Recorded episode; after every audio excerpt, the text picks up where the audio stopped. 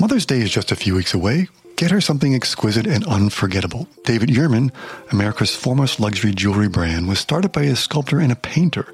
Every DY collection features artistic designs executed with the finest craftsmanship and hand finished details. The David Yurman Mother's Day campaign, Forever Linked, celebrates the enduring bond between mothers and their children. David Yurman has curated a variety of necklaces, rings, bracelets, and earrings in their online Mother's Day shop at davidyurman.com. Whether it's classic cable designs, personalized amulet pendants, or a stunning Carlisle collection piece, explore heirloom worthy styles at a variety of price points. There's something for every mom. Modeled by actor Scarlett Johansson and other brand ambassadors, this is jewelry your mother will treasure forever. Discover the selection now at davidyurman.com.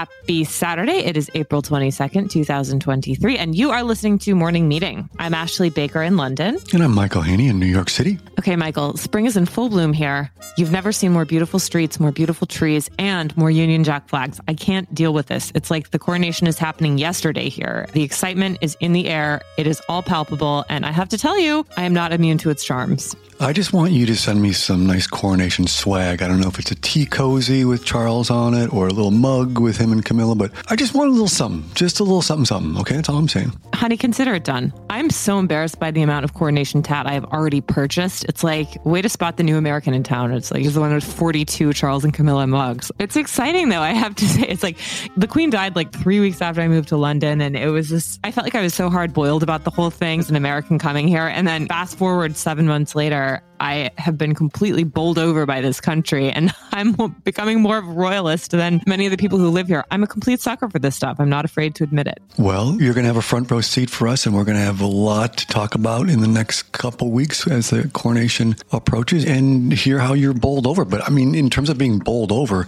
I think our show today is it's going to bowl you over because beginning with our very special guest, Graydon Carter, Airmail's co-editor, he will share his sharp-eyed take on the Fox News settlement. Donald Trump's ever widening legal sinkhole, Clarence Thomas's money pal, and more. And then, speaking of miscreants and misbehavior, Tarpley Hitt will tell us about Charlie Javice, the 31 year old daughter of a Goldman Sachs banker, and why she's the latest millennial to join the ranks of accused mega fraudsters. And on the subject of millennials, Zach Sokol has the story of a man named David Sley, aka the Millennial Marlboro Man, and how he convinced the government to approve the first new cigarette for market in 15 years. So if that doesn't bowl you over, Ashley, that doesn't bowl our listeners over, I don't know what will. It's a great show, right? Are we going to start with the grifter, the trial that was not to be, or the smokers? I think we have to start with Rupert Murdoch and Fox News and Graydon and his take on the week that was. Okay, Mike, we can't put Graydon in the same company as Fox News and Rupert Murdoch. He stands alone. Ladies and gentlemen, Graydon Carter, longtime Trump adversary and the co editor of Airmail. We're so happy to have you. Welcome, Graydon.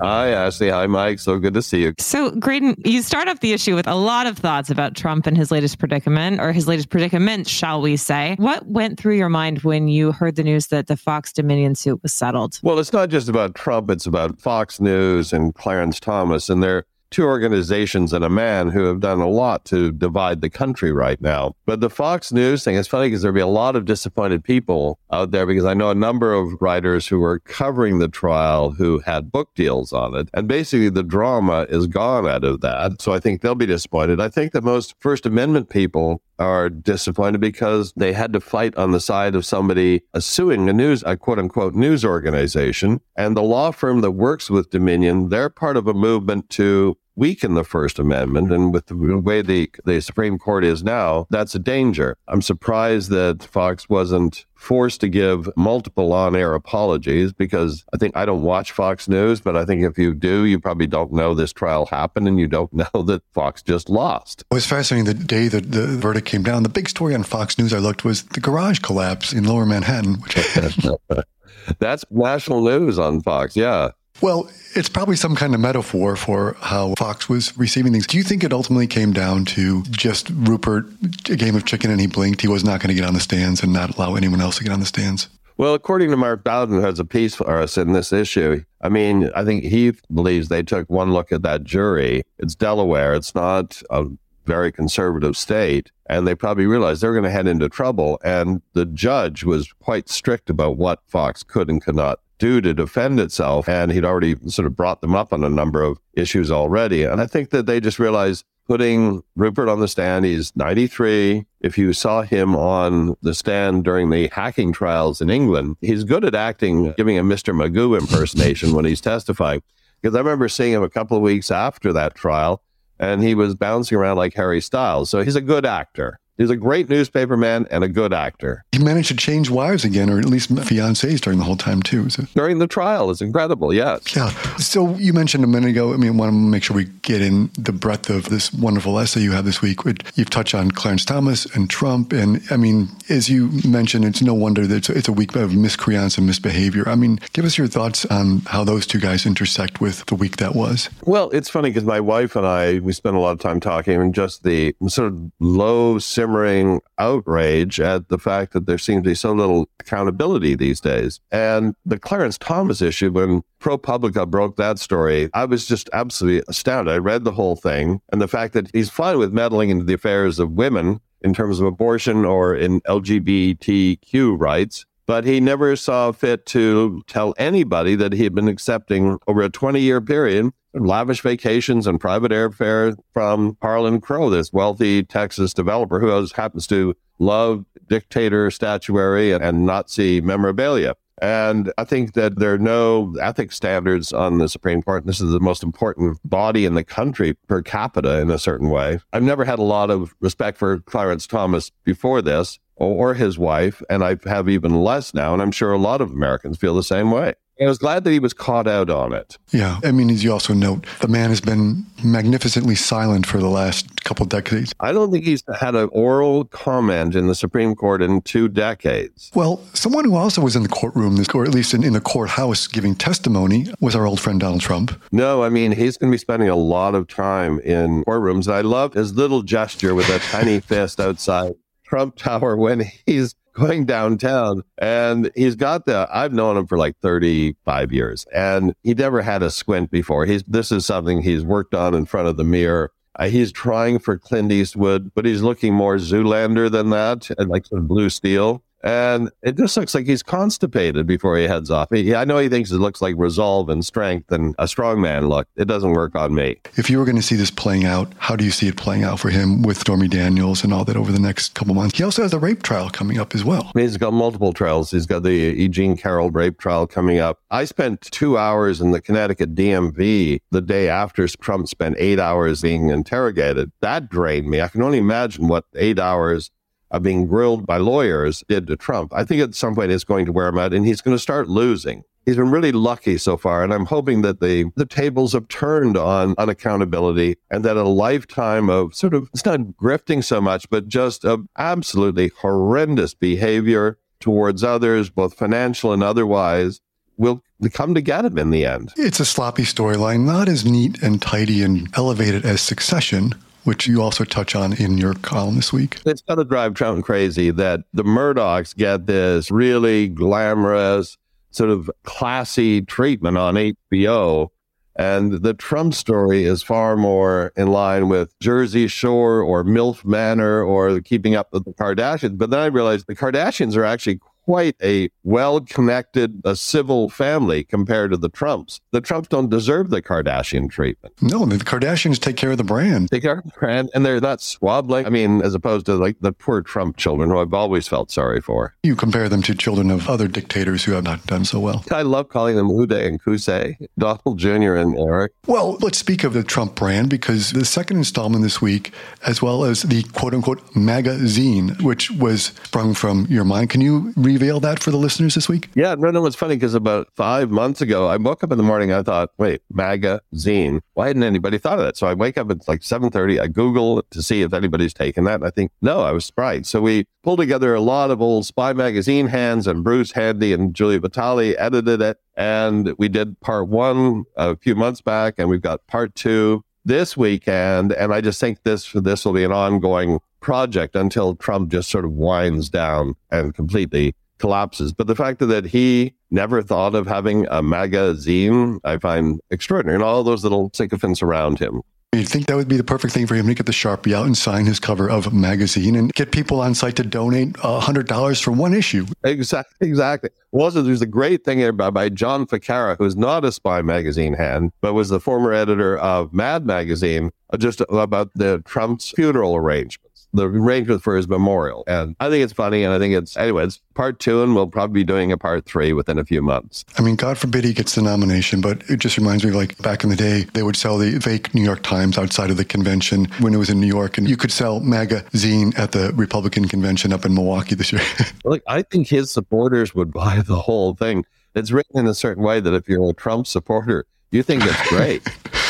Yeah. I mean, it's so over the top. Yeah, I think you'd think it was great. And the Ross McDonald illustration is like, I mean, they could not be more heroic. No, I know. Everything's heroic. Everything's phenomenal. Everything is fantastic. so it's there to please everybody. Well, I think that's a great note to end because this interview pleases everyone and it's been fantastic. Mike, thank you. And Ashley, and enjoy the rest of the day. Thank you, Graydon. Thank you so much. Take care. Bye bye.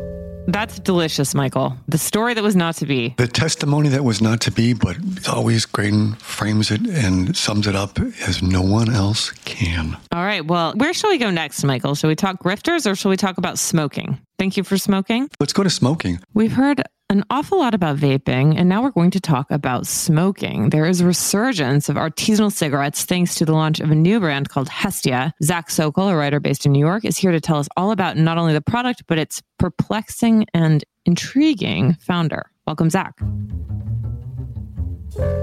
Well, we are not lighting up, although we are sort of tempted after learning about the gentleman you refer to as the Millennial Marlboro Man. Tell us about Hestia, the first cigarette brand to get FDA approval in more than 15 years. I first heard about Hestia actually exactly 10 years ago. I was a writer and editor at Vice at the time. And this guy, David Sley, came to the office to try and evangelize and get coverage of his products, his homegrown tobacco brand, which at the time was not actually a cigarette, it was mini cigars because, and I can get into this in a second, it's extremely complicated to get a new cigarette into the American market. But I found this guy very interesting, and I thought it was a particularly lofty ambition to try and start any type of tobacco brand as a self funded indie operation.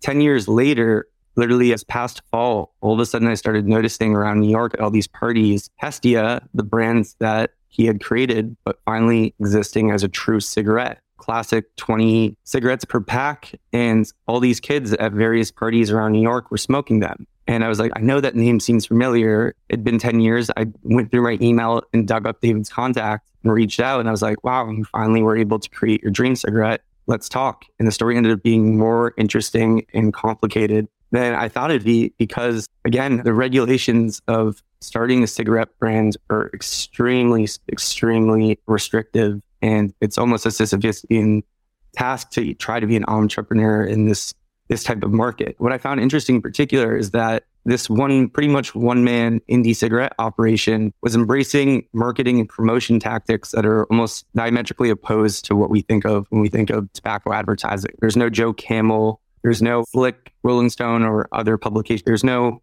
full bleed print ads that make smoking look sexy. All the rules have changed. So I was curious about how he was taking almost modern direct to consumer marketing tactics, similar to, say, Parade or Gia, and applying it to a vice that many people think is inherently evil. I want to talk about what differentiates this cigarette because when I was first reading your story, you describe it as sort of making bespoke or craft cigarettes that use natural tobacco. And I thought, what is the difference between this and an American spirit? That's interesting because at one point, when he was trying to actually get his cigarette, his dream cigarette sanctioned by the FDA, there's only two ways you can do it. During the Obama administration, the FDA takes over tobacco regulations from the ATF, and they essentially established the 2009 Tobacco Control Act. This says that a new product can only be introduced to the American market through two methods. First is you have to do either a hyper meticulous review, which can take years and years for the FDA to approve. And I believe that only a handful, if any, tobacco products have actually been approved through that method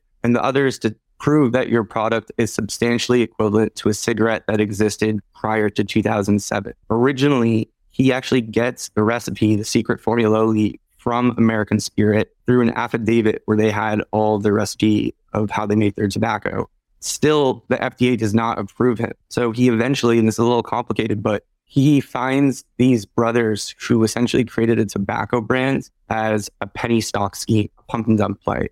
And they got arrested for it. So he was able to acquire their company.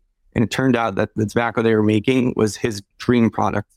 It's almost identical to an American Spirit in form, function, and flavor, but burns a bit faster because American Spirits can take 20 plus minutes. So he acquires this kind of like sham company, but that coincidentally had his ideal tobacco product. And then 10 years after launching Hestia, can officially sell true cigarettes, no longer the mini cigars. And then as of November, he gets this approval and he's able to sell in four states only, which is Florida, Mississippi, Minnesota, and Texas. Still, those are fairly limited markets. So to drum up support and hype and try to get a user base before he can get national distribution, he starts embracing these, again, influencer, tastemaker marketing tactics where he's just sending cartons and press packs to every cool kid with an audience in both New York and LA, despite not being able to legally sell here yet. You say in your story he spent $2 million with his own money. Where did he get $2 million? Is he have any other backers? And what's the money behind it? Yeah, it's a bit complicated. I mean, he did put 2 million of his own dollars into this company. He was a hedge fund trader and then a grain and commodities trader. And through that latter position, he got connected, started going on business trips to both Georgia and South Carolina. And there he gets connected with a bunch of several like fifth to eighth generation tobacco growers. He has always loved tobacco. It's been in his family. His grandfather used to either roll his own cigarettes and smoke cigars, and he's always been an aficionado. So he wondered why cigarettes couldn't have the same elegance to them the way that cigars that his grandfather smoked had. For the most part, yes, he invested his own money. When it was a mini cigar brand, he was able to export to, I believe he was sending it to like UAE or Dubai, as well as some European countries and that helped keep him afloat. But once he was able to make the pivot to a tobacco brand, since he's only able to sell in those four states right now, mostly he's running on his self funding and really, really trying to get this national distribution so he can eventually go into the black because time is a ticking. And if he doesn't get that national distribution by the end of the year, he might not be able to afford to keep the company going. How do you think this relates to vaping? Is vaping in decline? And if so, do you think that the return to sort of a natural cigarette is a counterpoint to that? Well, there is tons of research that shows combustible cigarette use is in perpetual decline. David's whole thing is that he believes if people are going to smoke, they should prefer a premium craft product. It's, I think of it as a comparison to natural wine. He even says this is not a cigarette for smokers. It's more for a cigarette for people who only smoke when they drink, or he even described it as cigarettes for smokers who don't even call themselves smokers. So his whole idea is that when and if you do indulge, you should value something that is premium quality and made ethically in small batches with trusted farmers. And he's really pushing for that artisanal, bespoke aspect at the same time, though, you have to remember the pack itself says Hestia cigarettes are not safer than other cigarettes. I think it's also really funny that, again, he is really embracing modern DTC millennial advertising methods. So he has like a meme page. There's a Hestia tobacco Instagram page. Then he created a Hestia selectuals page, which is just all memes and jokes and kind of like anti vaping gags where he says God hates vapes or memes like that. And then he'll do photoshops of his moonshot consumers, people that he wants to smoke Hestias. And they're convincing photoshops. So it'll be like Pete Davidson holding a pack or Anya Taylor Joy. And it's funny, he's getting support from other memers. Like there's an account called Sigfluencers, which kind of celebrates celebrities who unabashedly smoke. And through all these meme communities, he is drumming up support and finding new potential evangelizers for his product. It's a fascinating story. And I just feel compelled to say kids, smoking is dangerous. I agree. He will say that himself. He's very self aware. He'll say that my product's for people who care what they put in their body. And I know that sounds foolish in regards to a tobacco product, but if you are going to have a vice, it might as well be the most clean, pure, thoughtfully made vice. And he likes to use the quote and includes it on some of his branding from Abe Lincoln folks who have few vices have few virtues. Well, it's a very provocative argument and one that we really enjoyed reading and talking to you about. So, more to come on this for sure. Thank you both for your time. Take care, man. Mother's Day is just a few weeks away. Get her something exquisite and unforgettable. David Yurman, America's foremost luxury jewelry brand, was started by a sculptor and a painter. Every DY collection features artistic designs executed with the finest craftsmanship and hand finished details. The David Yurman Mother's Day campaign, Forever Linked, celebrates the enduring bond between mothers and their children. David Yurman has curated a variety of necklaces, rings, bracelets, and earrings in their online Mother's Day shop at davidyurman.com. Whether it's classic cable designs, personalized amulet pendants, or a stunning Carlisle collection piece, explore heirloom worthy styles at a variety of price points. There's something for every mom. Modeled by actor Scarlett Johansson and other brand ambassadors, this is jewelry your mother will treasure forever. Discover the selection now at davidyurman.com. All right, Michael, I am still not convinced to pick up a pack of these anytime soon, but you have to admit it is an intriguing business proposition. So it turns out even big banks make mistakes. And Tarpley Hitt is here to tell us all about how JP Morgan made a very intriguing acquisition that it turns out wasn't all it was cracked up to be. Tarpley is a reporter and editor for The Drift. Welcome, Tarpley. So, Charlie, this week you took a look at Charlie Javice. Quite a fall she's had. In 2011, she was one of Fast Company's 100 most creative people in business. And now she is experiencing a completely different fate. So, who is she? Take us back. So, Charlie Javice is a Wharton graduate entrepreneur who has been involved in various startups since effectively she was a junior in high school in 2011 rather. She launched a nonprofit called Pover Up which she'd been working on since even before she got to Wharton that was aimed at quote alleviating global poverty through microfinance. The particulars of that not particularly clear but it did get her a lot of media attention and she was a candidate for the Thiel fellowship and then she sort of moved on from that project and started a new for profit business called Frank. And Frank is a, basically a financial aid tool. It was whenever a kid is trying to get student loans or work study or grants, everyone has to fill out the FAFSA or the free application for federal student aid. And anyone who's filled out this application knows it's sort of a onerous process. And so Frank's promise was that it was going to simplify this process, that you could apply for FAFSA through them. And then it came with all these other associated perks, like they were offering classes and other education related benefits. And so Frank's promise was that you could apply for financial aid through them and get a sort of a range of other side benefits, like classes, like other stuff. And in sort of selling this financial aid tool, they were attracting students who would sign up for a Frank account. So that means, well, there's some debate over what exactly that means. But a Frank account typically involved a first name, last name, phone number, email. And the central dispute around Charlie Javice is how many people gave Frank their emails. And do we have a sense of how many that could be? Like, what kind of scale are we talking about? So, the central dispute is that in 2021, over the summer of 2021, JP Morgan Chase, one of the world's largest banks, Frank approached JP Morgan Chase. But at a certain point, the talks got to a level where JP Morgan Chase wanted to acquire Frank. And they claim that Frank misled them as to how many emails they effectively had. And in the end, JP Morgan Chase did buy Frank in September 2021 for $175 million.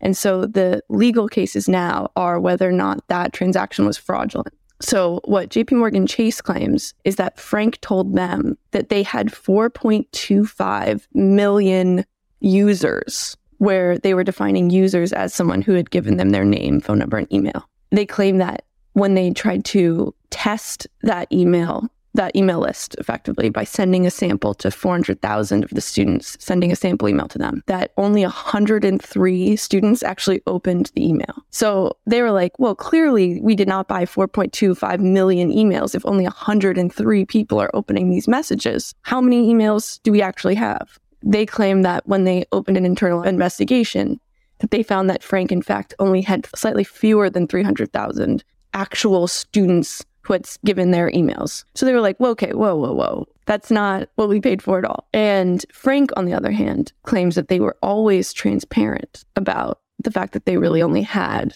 roughly 300K users. They claim that JP Morgan Chase mixed up users, in quotes, from user signups and that they'd always had 300,000 user signups. So it's effectively a, a dispute over did Frank lie about their customer base? So this is fascinating because let's just put some names as Jamie Dimon, head of the bank, right? One of the smartest men in the world. He basically helped save us from Silicon Valley Bank meltdown and these other things. How does this bank get into trouble and how do we end up in a world where now you've got she's arrested early a couple weeks ago, she's charged with brazen scheme to defraud JP Morgan Chase. How does a bank like this make an error like this? That's a great question. Definitely one that poses some questions about JP Morgan Chase's due diligence process for sure. If you ask Jamie Dimon about it, it was a colossal mistake and they were defrauded, etc. If you ask Charlie Javice about it, it's impossible that JP Morgan Chase could not have known that Frank ultimately only had 300,000 users and that they have sort of changed their tune in an attempt to claw back the money from the deal. I think it's plausible that it's somewhere in the middle that some context here is that during 2021, JP Morgan was in a absolute quote acquisition spree. I believe that's what Financial Times called it, where they acquired a majority or larger investment stake in 45 different companies in 2021 alone. And by the next year, that number was closer to 85. And so a US, national US regulator, the comptroller of the currency, has scheduled an audit into specifically JP Morgan's acquisitions between 2021 and 2022, and specifically the due diligence process in terms of assessing the financial stability of these companies. And the Charlie Javice situation is going to play a prominent role. Even though the audit was technically scheduled before the Frank lawsuits, this whole ordeal is going to play a huge role because it definitely does raise some serious questions about how one of the largest banks in the world with some of the most impressive set of resources for digging into a company's financials could have missed this like absolutely critical detail about their prospective acquisition. For me, it also it's amazing because now it seems they're contending that you have their chief growth officer, a person named Olivier Amar, basically, according to them, quote, create fake customer details using synthetic data techniques. I mean, I just want to point out they sent a half million emails and 103 were opened. I'm no math major in college, but that's astounding that it seems like it's such a simple f- alleged fraud, right? Yeah, it's not a good email click through rate for sure. So there's three legal cases at issue here. JP Morgan and Chase sued Charlie Javice last year. Charlie Javice responded by suing JP Morgan Chase. So there's a claim counterclaim playing out in civil court. Then in April, Charlie Javice was arrested on the evening of April 3rd in New Jersey by the Department of Justice, Southern District of New York, and charged with four counts of like bank fraud, wire fraud, securities fraud, and conspiracy to commit fraud. And then the following day, the Securities and Exchange Commission unsealed another case against Javice, alleging many of the similar things. So things do not look amazing for Charlie Javice at this particular moment. She's bonded out. She's returned it to Miami. She's awaiting all of those cases playing out in court. But at the crux of all of these various cases is the question of what was this list of 4.25 million student supposed users and how did it fool JP Morgan basically or allegedly fool JP Morgan. So JP Morgan and Chase allege that when they asked her to provide evidence that she had 4.25 million customers that she did not have that number of customers at all. And so she instead, along with her CGO, approached a data science professor in New York who is anonymous, who's not named in any of the complaints, and asked him to fabricate the list for her. And the civil complaint certainly, as well as the others, quote from email exchanges between Javice and the data science professor, where it sounds pretty explicitly like Javice is asking the data professor to fabricate this list. At one point, he asks, Should I fabricate them? And she says affirmatively that she just doesn't want the street to not exist in the state that they're attributing to the student in question. So they're saying she made up this list. That's why when we sent all these emails, only 103 were open. She counters that, in fact, JP Morgan had known that this list was fake the entire time. Tarpley, she's a young woman. She's only 31 years old. I mean, clearly she's got quite the tarnished history, but is there a path forward for her? Where do we find her now? And what's the immediate and long term future looking like? She posted bail in New York for $2 million, $2 million bond guaranteed against her Miami Beach home, which I believe was 1.4 million. She has returned to Miami and she's basically awaiting awaiting trial. There were some recent filings that suggested that she had been moving money to a shell company in Nevada called Chariot X Holdings LLC. So, still some lingering questions about what she's doing with the money from the merger. I believe she has denied the accusations, but it's basically going to play out in the system. Certainly the fraud charges that the DOJ has filed against her can come with some hefty prison sentences. Well, Tarpley, thank you so much for joining us. Great story, great reporting. Oh, thank you. Thanks for being here. Thanks for having me. The weekend has arrived. My number one recommendation is that everyone come to London and celebrate the coronation with me. But in the absence of that possibility, we do have a few things you can do from the comfort of your own home.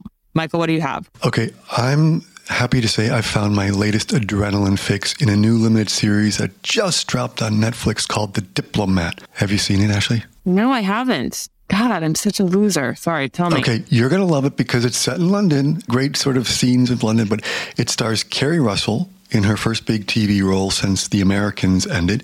And I think she's terrific in it. She plays a longtime State Department operative who gets this surprise appointment as ambassador, U.S. ambassador to the U.K. And there's plenty of wrinkles, beginning with the fact that she gets slotted into this post just after a British naval ship is attacked in the Persian Gulf. And then there's her husband, played by Rufus Sewell, who is also a former ambassador and political operative, and he has his own complications and agenda. So it's fast paced, super intricate, and it unfolds against, as I said, London, Washington, and points between. But what I think realized was like, who made this show? I looked it up, of course. Debora Cahn is a woman's name who cut her teeth as a writer on The West Wing and worked on Homeland. So it's also no surprise you have all this Aaron Sorkin esque run and gun dialogue.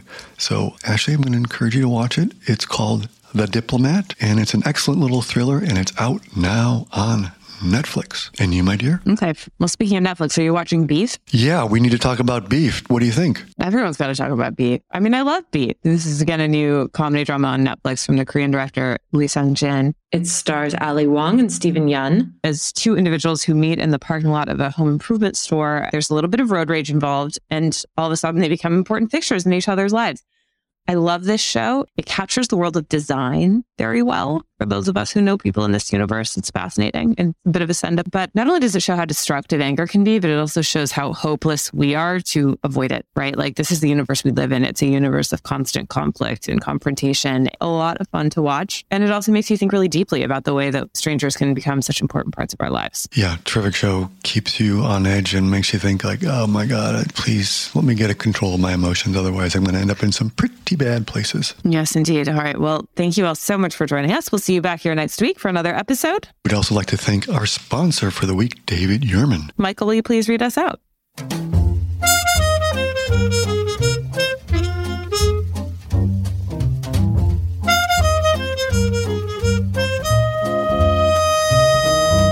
Meeting is produced by Airplay Productions and edited by Jesse Cannon. Our co-editors are Graydon Carter and Alessandra Stanley. Our chief operating officer is Bill Keenan, and our deputy editors are Ashley Baker, Chris Garrett, Nathan King, and Julie Vitale, and Ash Carter. Our CMO is Emily Davis, and our music supervisor is Randall Poster. The theme music is The Cute Monster by the Buddy Collette Quintet. A new edition of Airmail is published every Saturday, so please subscribe and enjoy all of our stories on airmail.news, which we update every day. You can also find us on Twitter and Instagram at Airmail Weekly. We will be back here next Saturday with another edition of Morning Meeting. In the meantime, be sure to subscribe at Spotify or Apple Music, but most of all, thank you again for joining us. Okay,